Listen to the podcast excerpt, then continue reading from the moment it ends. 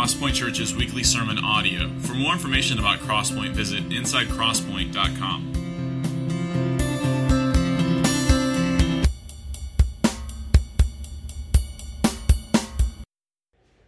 Good morning, guys. My name is Will. I'm one of the pastors here at Crosspoint. Brad, uh, the typical uh, upfront teaching senior more respectable looking guy, is uh, in California with his family uh, on vacation. Uh, and th- this morning I get the opportunity, the privilege to preach. I, Kwame was reading over Isaiah chapter 40, verse 31, and he hit this part and he read it twice. And, and it said, Those who wait upon the Lord. And then I just I find it beautiful that Kwame speaking about those who wait, and then CB and the rest of the team um, are singing, Not for a moment do you forsake me? Uh, and, and I was thinking, um, when I was a kid, I think my parents wanted to instill in me the fact that waiting was a good thing, not getting, in fact, let me, well, we got all the second through fifth graders out of here. Um, this is not in my notes. This is a good time to go off note. I'm on minute two. Um, uh, what was I thinking? Oh, oh, oh. I, I was reading this article and I, I, typically work with students and with young adults. And one of the things the article said was if you want to increase the likelihood that your child or daughter deal with sexual sin in a visible way, do y'all, y'all understand what I'm saying without using certain term pornography? Um, I was getting heads this way. They said one of the greatest ways to drive your children toward that is to make instant gratification an easy thing for them to be the parent who just kind of gives them and gives them and gives them. And, and I got it like as I got older, and I think we get this, as all of us get older, we appreciate the value of waiting more. We see the benefit in waiting. But the kicker of it is, now that I'm a parent, I don't have to wait. Like I can just go buy stuff if I have the money, right? Like I don't have to wait. Nobody's telling me yes or no. And then it also translates down to my kids. I love giving them stuff. I think about um, a Christmas story when the dad is just sitting on the couch as all the kids are tearing into gifts, and he's just sitting there with this pleased look on his face as he is enjoying their enjoyment of receiving something. And so, as a parent, I love giving gifts to my kids because I know that they love getting gifts. And, and I'm caught in this conundrum of recognizing that waiting and, and building that type of a diligence is important. And then we read, I, have got it flipped here. Uh, it should appear on the back. Don't, you don't need to turn there. It's just a quick little verse out of James chapter 1. I read this, James 1 17, thinking about giving gifts. It says, Every good gift and every perfect gift is from above coming down from the Father of lights, with whom there's no variation or shadow due to change. The, the best gifts, the good gift, the perfect gift, always comes from God. Now, obviously, salvation is in mind, but it is not as though salvation is the only thing that is in mind. And then what is so beautiful about this is coupled with God, not me, not you, being the good and perfect gift giver, is the fact that He doesn't change. He doesn't change. And we know this. Like, God always causes us to wait, or it seems like always. Um, and it's not just for big things like a spouse, it's not just uh, big things like a career or something like that.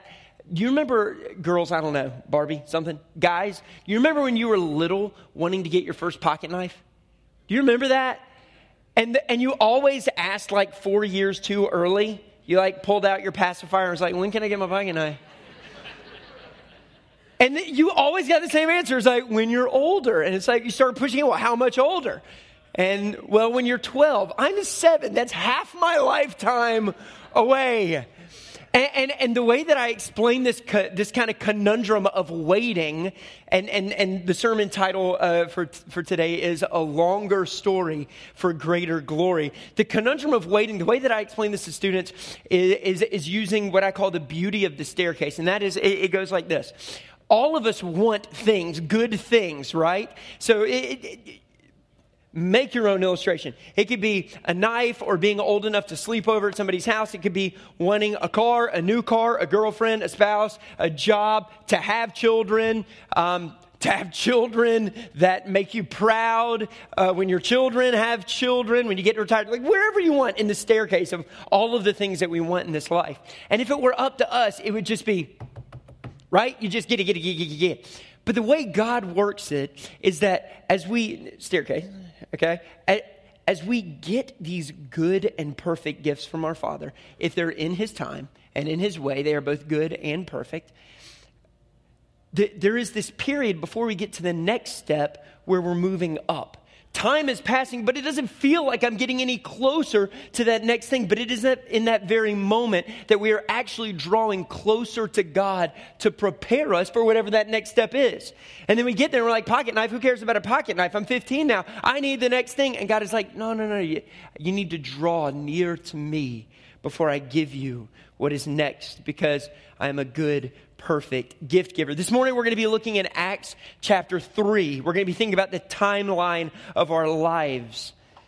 And I want us to put our eyes on an incredible God that is worth the wait. A longer story for God's glory. Let's pray together.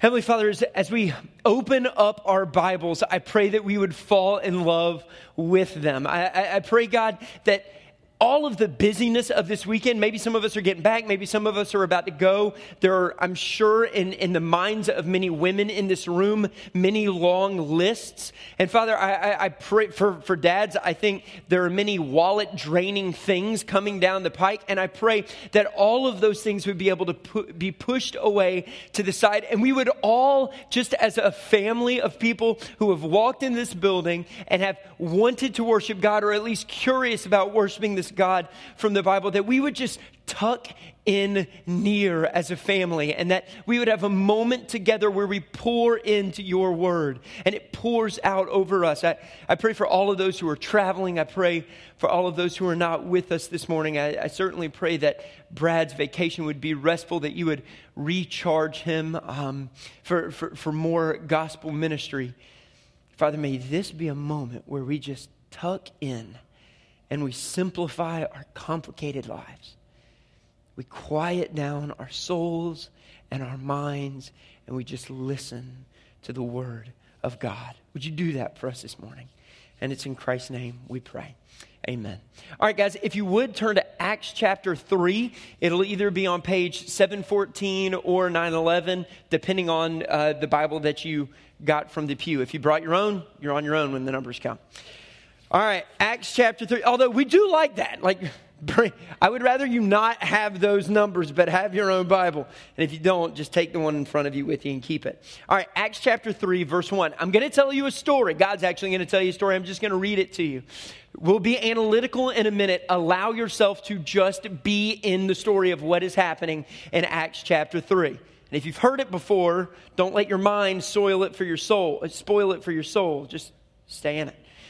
Now, Peter and John were going up to the temple at the hour of prayer, the ninth hour, and a man lame from birth was being carried, whom they laid daily at the gate of the temple that is called the Beautiful Gate, to ask alms of those entering the temple. Seeing Peter and John about to go into the temple, he asked to receive alms. Alms is like an offering, like a gift. Would you give me a little bit of money? Verse 4 And Peter directed his gaze at him, as did John and said, Look at us. And he fixed his attention on them, expecting to receive something from them. But Peter said, I have no silver and gold, but what I do have, I give to you. In the name of Jesus Christ of Nazareth, rise up and walk. And he took him by the right hand and raised him up.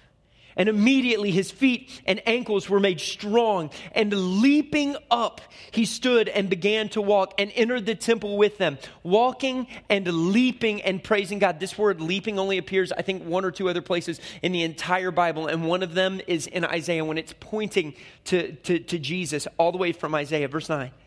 And all the people saw him walking and praising God and recognized him as the one who sat at the beautiful gate of the temple asking for alms. And they were filled with wonder and amazement at what had happened to him. So you get the picture. There's a man who from birth was lame in a society that, in a sense, would have caused him to be an outcast. Think, think about his dependence upon other people. The Bible says that he was born this way. And daily, for years, he was dependent upon people to carry him. He was dependent upon people to carry him to the temple. He was dependent that once he was carried to the temple, that somebody would give him something. And isn't this a beautiful little sidebar here? Of all the places he could have gone, he went to the temple. He, he could have gone to the market, he could have gone here. He went to the temple because, in his mind, the temple was the place where people were most likely to show him grace, to show him favor, to show him compassion. Our, our, our church, our churches should be known for our generosity and our compassion. And what a cool thing that it was daily, right? Like every single day. Now, I'm sure not all of the people in Jewish community went to church every single day. I'm sure there were things just like us where there were cultural Christians or there were Easter and Christmas Christians. I need to throw some air quotes up there now. But you, you understand what I'm saying. But he knew that that was one of the best places because the most devout, the most God fearing, desiring to honor God people were going to be the ones most likely to take care of him. And the temple was open every single day. I get a hard time um, from my friends because I work at a church because their question, and I'm okay, here's the deal, let's just be honest. I'm sure a lot of you are like, what do you guys get paid for? I, I get it, okay? I'm done in an hour and then I'll see you again in seven days, right? Like, I, I, get a little bit of the concern. And yet, I know that there are a bunch of you in this room that can answer that question. The, the, the reason we have, uh, like, operating hours on the front door of the church, I think they're on there, is, is not for the UPS guy, right? We're pastors, we love our books. That's not why it's there. It's there because just like here, the church is supposed to be a place that has an open door. It's supposed to be a place where you, whether you're a member or this is your first time walking in, you have a place, whether it's your lunch break or you just need a break, to walk in and have a quiet place that's covered in Bibles and good things to read and little places to go and pray and people like I have counseling appointments and things like that. But some of my favorite ones are, are the people who just walk in and they're like, hey, can we pray? Hey, can, can, can you just share some scripture with me? Can you just encourage me? I, I want you to know that for, for Crosspoint to be the kind of church, for us to be the kind of people we need to be, we need to be Christians that are daily Christians. And, that, and, and sometimes that means more than just picking up the book. This place is for you to be able to come anytime you want so that you can come and meet with God. The building is not dependent, but it's there to serve you. So, so here we are, and they are at the hour of prayer, an hour dedicated every day to be an hour in which God's people pray to him, and this man sits. Peter and John walk by and give him far more than he imagined. Of course, that's God's way. He often gives us more than we could hope or imagine. He is the good, remembering James, the good, perfect, gift giving God. And Peter and John, they look at him and they say, I don't have any gold to give you. And this makes sense because when Jesus sent out the disciples, he was like, Don't take a purse with you, right? It has nothing to do with culture. He was like, Don't take money. You figure it out as you go. Trust in me. Be dependent upon me. It makes sense. And they look at him, and whether they had a coin in their pocket or not, they look at this man and what they're trying to say is gold and silver is not what you actually need. You've become so used to your brokenness that you would rather deal with the symptom, symptom than the actual brokenness. But when Jesus comes onto the scene, when the faith of Peter and John comes onto the scene, the symptom is easy, right? Broken legs are very easy for God, but He's after a life, He's after a heart. And that's exactly what he'll find in this lame man. What a phenomenal picture. picture. Peter says, Get up and walk. And it, uh, Stokes, I don't know where you're at. You're not sitting with your parents? Your parents are here. It's all right. I'm sure they gave you really good gifts when you were a kid. All right. That, that song was a new song, yeah? Um, the part where it talked about the hand reaching down, as soon as you started singing, I was like, God, you're just so good. Like, think about this incredible picture that God gives us. Peter says, Get up and walk, and then reaches down to give him the first step of faith. This man looks up and he sees a hand, but there's no coin in it, it's just a hand. Put yourself in that moment. Put yourself in the moment where a man looks him in the eye and reaches down with his hand to a guy who's been sitting in dust for 40 years. His legs are mangled. They're, they're, they're, broken. They don't work. They're probably covered in sores and all of the, the likely brokenness that would come from a life like that. And he says, Get up and walk, and holds out his hand. How easy a thing it would have been for that man to just brush aside the empty hand of Peter. How easy a thing it is for us to brush aside our own brokenness, but in that empty hand was far more than the hundreds or thousands filled with small coins that had been reached out to him before. But that's not what this man does, because faith was beginning to stir in him. Yeah, as Peter had faith, now this man was beginning to have faith. And faith, true faith, is contagious. Contagious is not usually a good thing. Just found out I might have gotten a disease from a snail in Africa.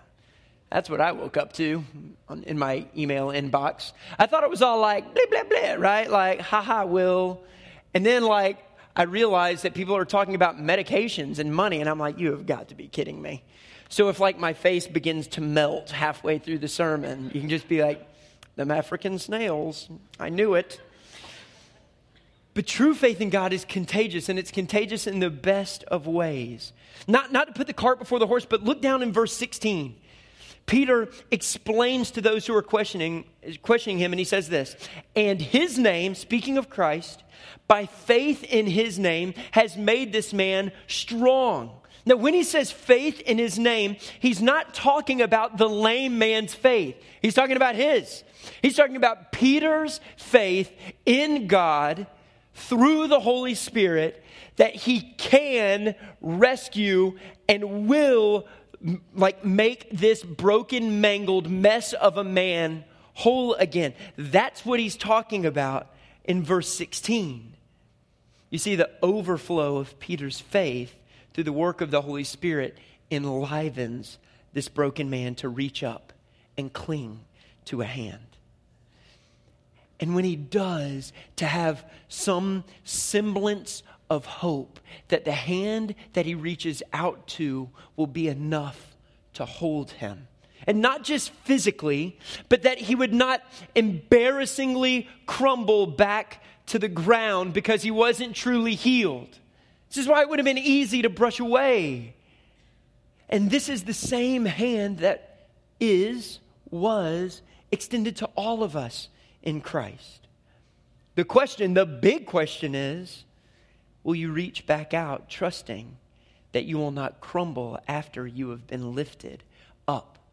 Now, as I say this, I realize that behind me is a sign that says a longer story for greater glory. And I know how broken and sinful and justification factories our souls are. So when I say this, let me just break it apart into two pieces.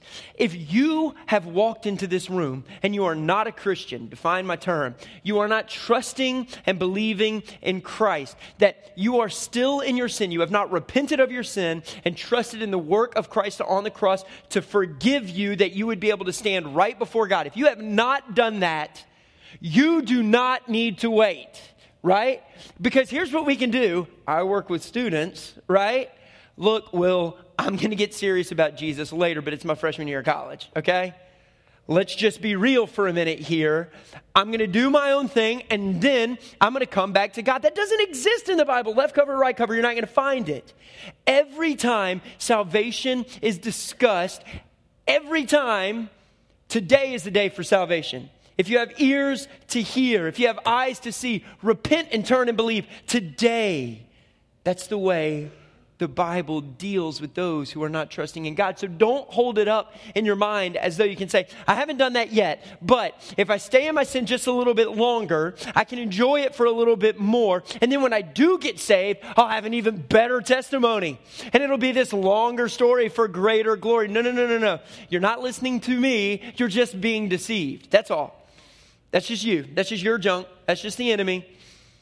But for those of us who are in Christ, many times the stair riser is very, very, very long. And we need to remember that this man who for 40 years was on the ground, that it was a long, long wait before God showed up. But when he did, it was worth it.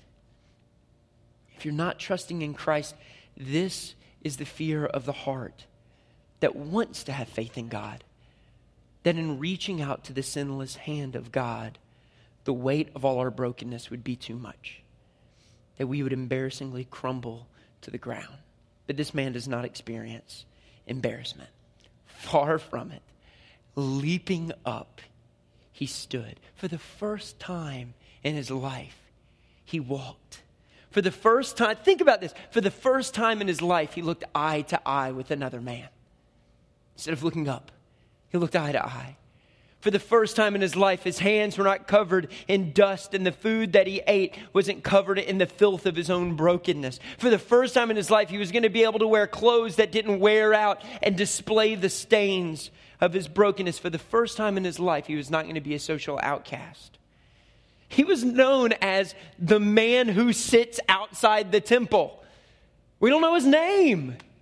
I, he was the man who sits outside of the temple at the gate called Beautiful. They even named the gate, but they don't, not the guy. What a picture.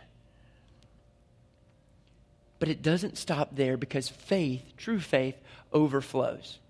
Um, yesterday, uh, typical Saturday. I'm sure you can all relate. We decided to go to the Lee County Flea Market. I'm sure you were all there. I just missed you.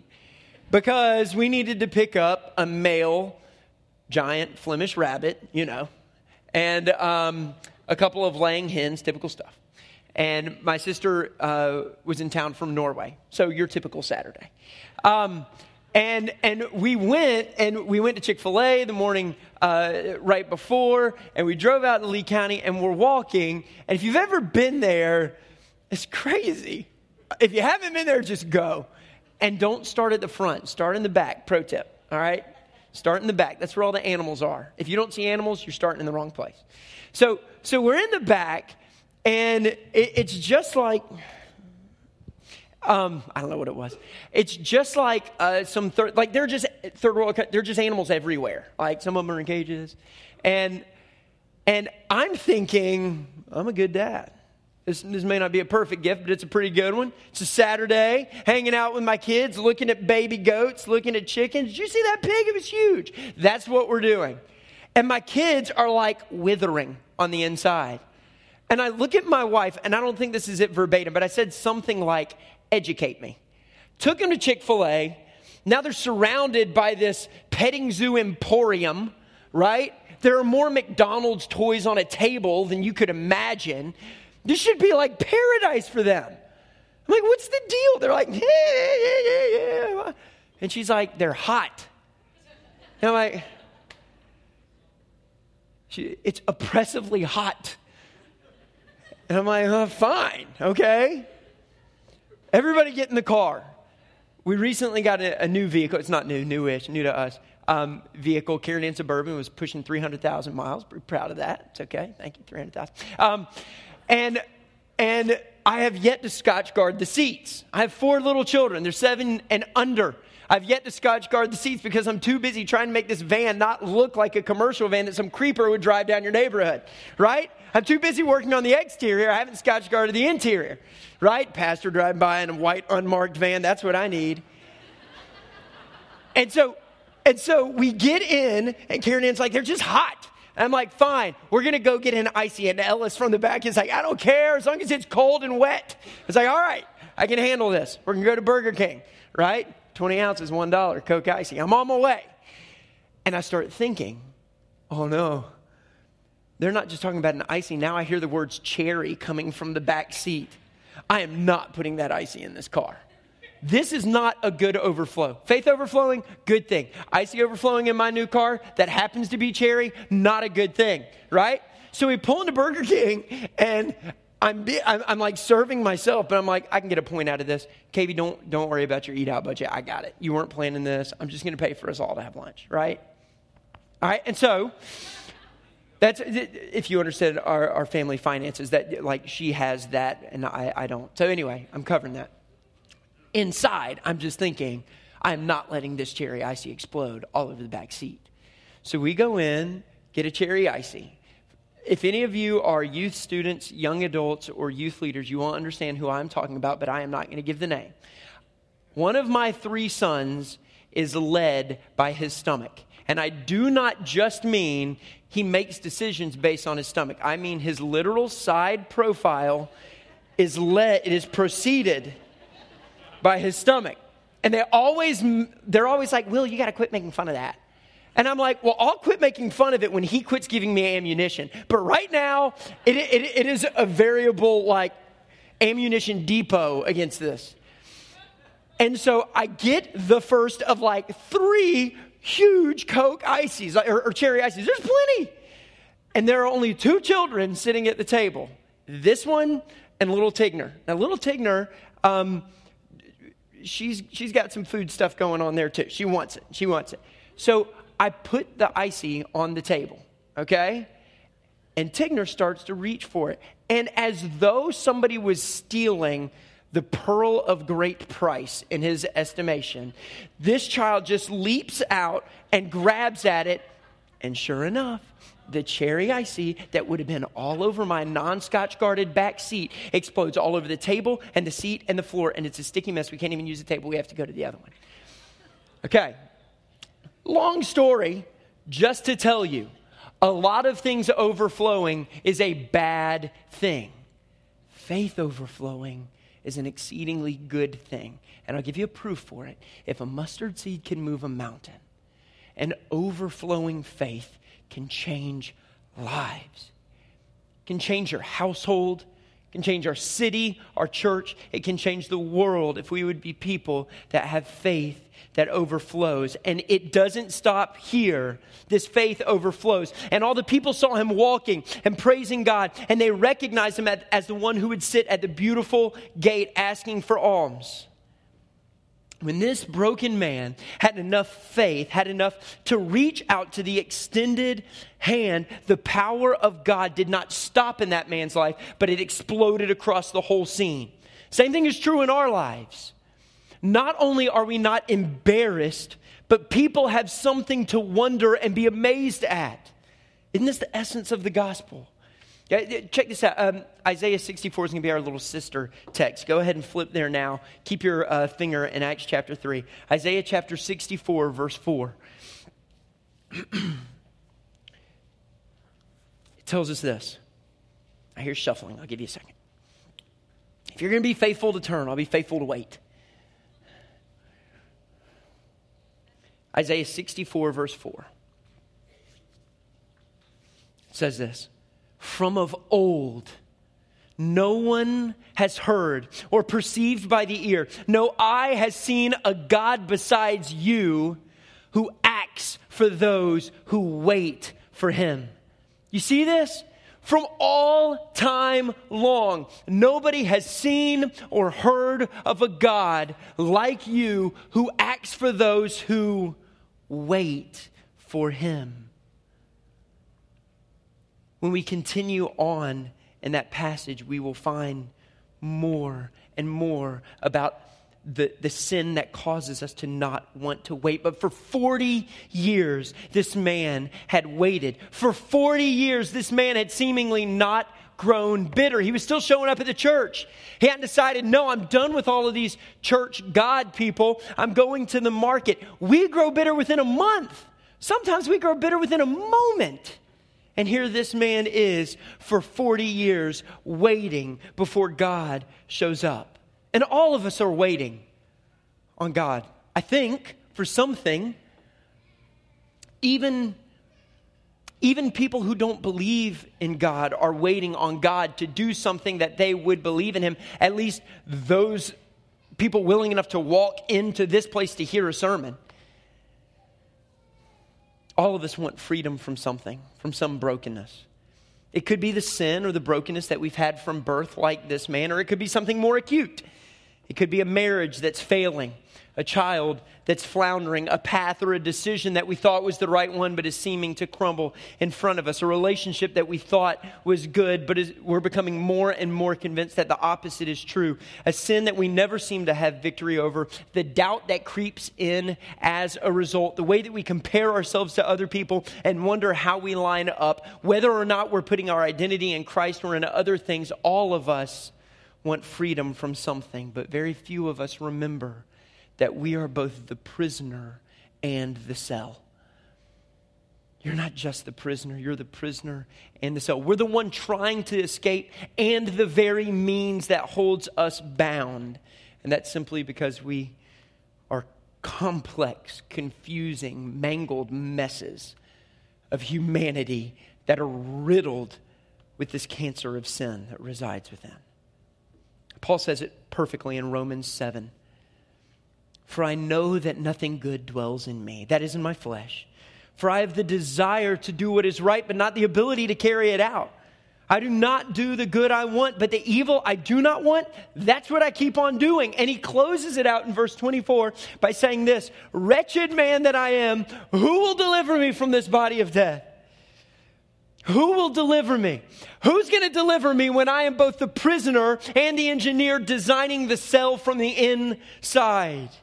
When we continue on through Isaiah, I hope you kept your finger there, we realize the nature of the cell of sin that we're in. Verse 5, halfway down. Behold, you were angry and we sinned. Don't get that the chronology there out of order. We sinned, and God was right to be angry. In our sins, we have been a long time. And shall we be saved? This is the voice of the prisoner calling out from the cell that he's building around himself from the inside, like a painter who starts on the wrong corner and can't get to the door. We have been a long time. For some of you, for 40 years, for some more. Shall we be saved? Will the prisoner ever escape from the cell that's constructed around itself? What does our cell look, look like? Look in verse 6. The word like is used four times here by the author of this chapter in Isaiah. Mm, Isaiah. We have all become like one who is unclean. Can you see the broken man here? One who is unclean, ostracized, a leper is in view here. Somebody who is pushed away from society. Our sin separates us from God, from man, from all. And all our righteous deeds are like a polluted garment without going into the, to give you a 10 cent word, the etymological derivation of what is going on here, suffice it to say that your good deeds are not good. In fact, according to Scripture, your good deeds aren't even nothing. They're actually bad deeds if God hasn't applied Himself to them. That's the way Scripture looks at it. This is the cell that we have built around ourselves. We all fade like a leaf we dry out and we crumble, and the wind blows us away. Imagine a leaf fighting against the wind. John 15, puts it this way in verse 5 I am the vine, Jesus speaking. You are the branches. Whoever abides in me and I in him, he it is that bears much fruit. For apart from me, you can do nothing. If anyone does not abide in me, he is thrown away like a branch and withers, like this leaf. It withers, and the branches are gathered and thrown into the fire and burned. Once we are detached from the truth, we wither, and there is nothing within us to hold steady against the destructive winds of sin that blow. That's how Isaiah puts it when it talks about our sin. And our iniquities, like the wind, take us away, blows us away. If I can be a little unpastoral for a moment, I don't know if this is wise. I think it's, I think it's okay. I love being a pastor. Don't ever doubt that after what's about to come out of my mouth. I love being a pastor. I love being your pastor. I love our church. I think our church is incredible. But at the same time, I can't tell you how sick of sin I get. And, and as I said, mine, yes. But I get, I get tired of watching families crumble.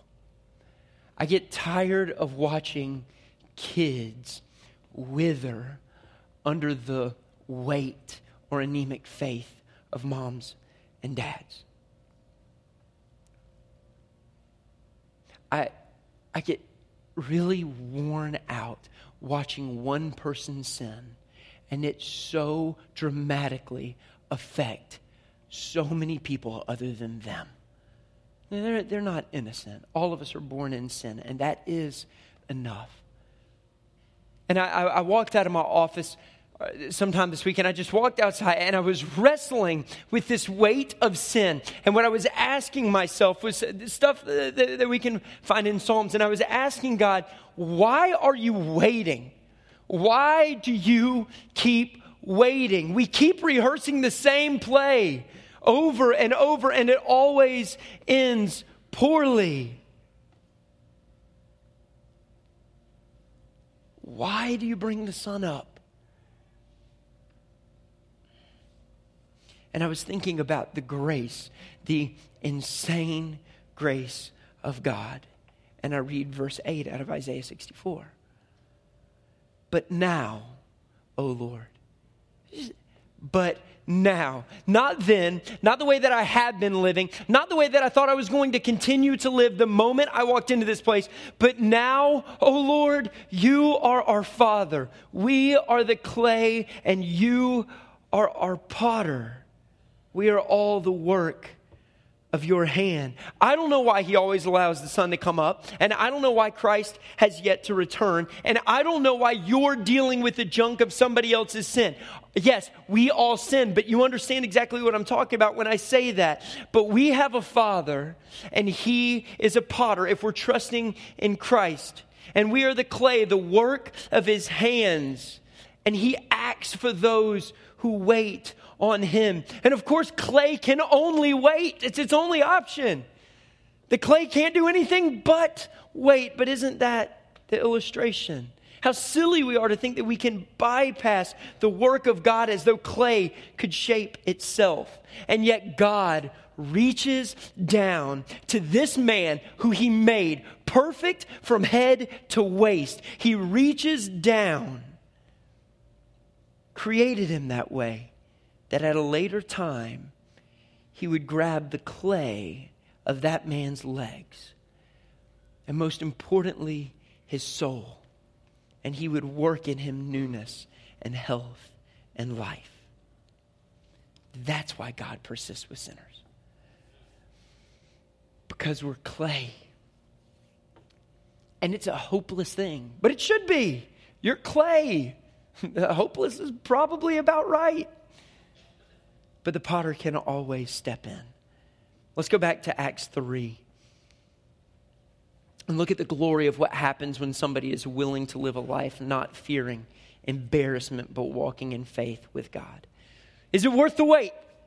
We would ask this man. Is it worth the wait? It was 40 years, your whole life. There was never a day that you ran. There was never a day that you played. You didn't have friends like every other kid. You were never the star on the team. You were never seen as normal your whole life for 40 years. Was it worth it? Was it worth it for you to wait for God for 40 years if it meant greater glory for Him?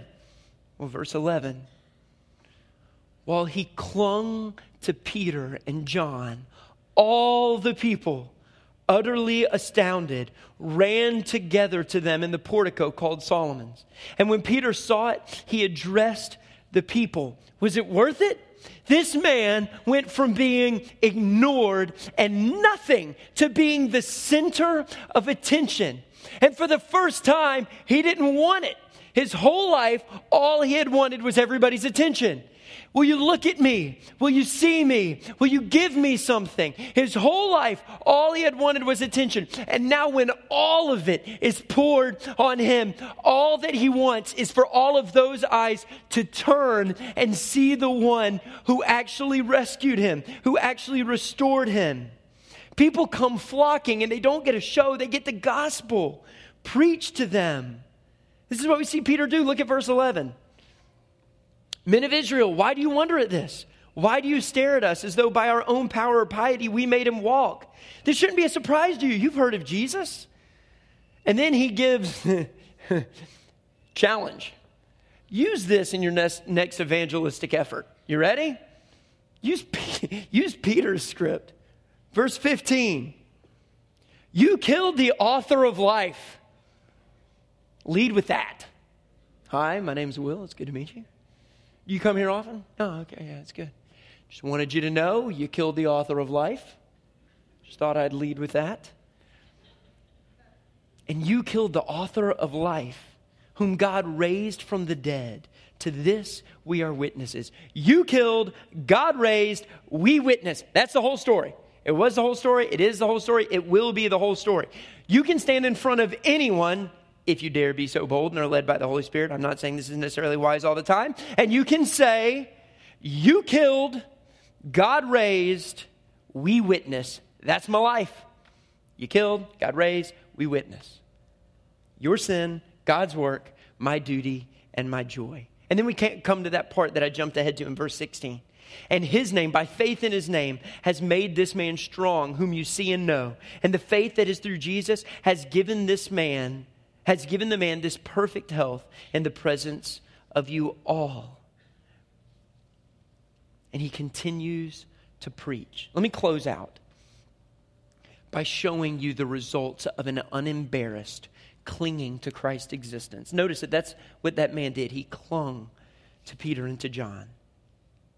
Let me show you what true freedom is and encourage you to resolve to wait on it. The prisoner can get out of the cell that he has constructed if and only if somebody else is willing to come in and rescue, and only one can. And for those of you who have been freed of your sin, but still wrestle with the righteous requirements of the law, let me just encourage you that in Christ, our cell doesn't always vanish but the cold, dark bars of sin and shame are replaced by rods of righteousness that are for our good and for our comfort. Brad's not here. I need to quote Spurgeon real quick because when we do sermon review, I don't want to get points taken off. I was reading um, morning and evening, and uh, I think this was yesterday's, and it can't help me. I can't help but think about this situation. Here's what Spurgeon says. You got me? Blessed is the fact that Christians can rejoice even in the deepest distress. Although trouble may surround them, they still sing. And like many birds, they sing best in their cages. The waves may roll over them, but their souls soon rise to the surface and see the light of God's countenance. They have buoyancy about them, which keeps their head always above the water and helps them to sing amid the tempest. God is with me still. To whom shall the glory be given? Oh, to Jesus. It is all by Jesus. All right, chapter uh, 4, verse 3. Check this out. So they arrest him and they put him in custody until the next day, for it was already evening. So Peter and John are arrested. We don't know about this man, but we, Peter and John are arrested. They're thrown in, in prison. Why? Because the Sanhedrin only meets in the morning, and it wasn't the morning anymore. So they're like, we're going to have to stay here. We don't want you guys dipping town with all this crazy message of Jesus stuff. So you're just going to stay right here. And the songbirds are placed in their cage. What are they going to do? Are they going to sing? Or are they going to shrivel like the leaf? Verse 4 But many of those who had heard the word believed. And the number of the men came to about 5,000. Sorry, ladies, we don't have the statistic for you. The men came to about 5,000. And if you want to do just a little bit of church history, you can look in Acts chapter 1, verse 15, and you'll realize that there are about 120 Christians, fewer than are in this room right now. You go on to the next chapter, chapter 2, verse 31, you find 3,000 believers. But then by Acts 4, where we are right now, the men alone number 5,000. And most people think there were over 10,000 Christians, all because of the work of the gospel and the work of God made visible because people were not embarrassed or ashamed of it. Verse 9. If we're being examined today concerning a good deed, Peter's talking to him, a good deed done to a crippled man, by what means this man has been healed, let it be known to all of you and to all the people of Israel that by the name of Jesus Christ of Nazareth, whom you crucified, here he goes, he's hitting his evangelistic keys again, whom you crucified, whom God raised from the dead, by him this man is standing before you well. Jesus heals. This Jesus is the stone that was rejected by you, the builders, which have become the cornerstone. The part that you thought was unnecessary is actually essential, and there is no there is salvation in no one else, for there is no other name under heaven given among men by which we must be saved. I'm not trying to be mean when I say this. You don't have to believe this. But your other option is to go to hell. That's it. There is no other name except by Jesus. And a coexist or a tolerance bumper sticker is worth about its weight. If not, only in Christianity does a hand come down. And everything else, we're trying to move up. Pick whatever religion we want. Pick whatever worldview perspective. It's all just earning, trying to get, trying to be. In Christianity, we look up like crippled men and see a hand in our face. And then we're given the faith to reach out and grab it by the grace of God. John 14, 6, I'm the way, the truth, and the life, and nobody comes to the Father except through me. But seeing the man healed standing beside him, they couldn't say anything in opposition. Verse 18, so they called them and charged them, then don't speak or teach at all in the name of Jesus. But Peter and John answer them, whether it's right in the sight of God to listen to you rather than God, you judge. For we can't but speak of what we have seen and heard. I'm unashamed, I'm unembarrassed. When the hand came down, I grabbed it, and it was enough to hold me in my brokenness and free me from my cage. And when they had further threatened them, they let them go, finding no way to punish them because of all the people. For all, check that, all were praising God for what had happened. For the man on whom the sign of healing was performed was more than 40 years old. They couldn't do anything to him. This guy had been healed. How did they argue it? Was it worth the wait? Yeah. It was worth the wait. What was gained? The gospel was proclaimed. People through wonder and amazement were brought to God. Was it worth the wait? Was it worth not being embarrassed about the gospel or your relationship with God? Yeah. 5,000 plus people were converted, which was more than double the number of Christians to that day. Jesus was remembered and pointed to. Opponents had nothing to say in opposition. Boldness flourished. God was praised. Was it worth him? We can ask him when we get there, but we, I can tell you the answer now. 40 years to flounder in hope. Was it worth it? Yeah, it was worth it. A longer story for God's glory. Let me close with this. I, by the way, I have given you no notes because all I wanted you to realize is it's worth waiting on God. And if you haven't trusted in Him, you don't need to wait any longer. It's been long enough. True faith comes from God alone, number one. All of us are commanded to get up and reach up, but apart from God, none of us are able. Number two, true faith requires us to leave our sin. If you've been in a prison of your own making for your whole life, that cell is not going to get any better the longer you wait. But I do believe that all of that time leading to this gives you a long story for God's glory. Stokes, if you go ahead and come on up. True faith is contagious. Jesus healed the man physically and spiritually, but it goes so far beyond that. And true faith is on display.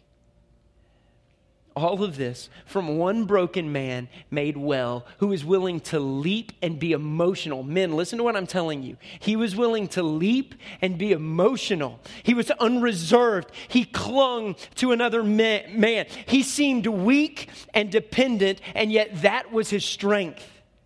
He was emotional. He was open. He was unreserved. He was weak and dependent in front of all friends, family, coworkers, strangers, people who pull up in the car next to you, unreservedly weak. And the world was never the same. Um, the, the band's going to play. And we're going to sing a song. And then for those of us who are trusting in Christ, or, or if as a result of God's word you have begun to trust in Christ, this morning we're going to have communion. But Essay, if you would go ahead and throw up those scriptures, I'm just going to pray. And when you open your eyes, there are going to be three scriptures up on the screen. I just want you to read them. I just want you to have a moment to wait before God and read these. And then Stokes will lead us in worship. Let me pray for us. Father, help us to know that you are worth the wait. Whatever it is that we're wrestling with, whatever it is that we're struggling with, whatever it is, the weight that is bearing down upon us, you are worth the weight. But Father, that we would have the kind of faith that overflows, that we would be unashamed, that we would not be embarrassed, that we would know that the faith that comes from the hand reaching down of God is strong enough to lift us up and set us up in our brokenness and come through and make us whole and new again. Help us to have faith in you. And may our lives be lived out loud. For those of us who think it's more masculine to hold back than to be emotional.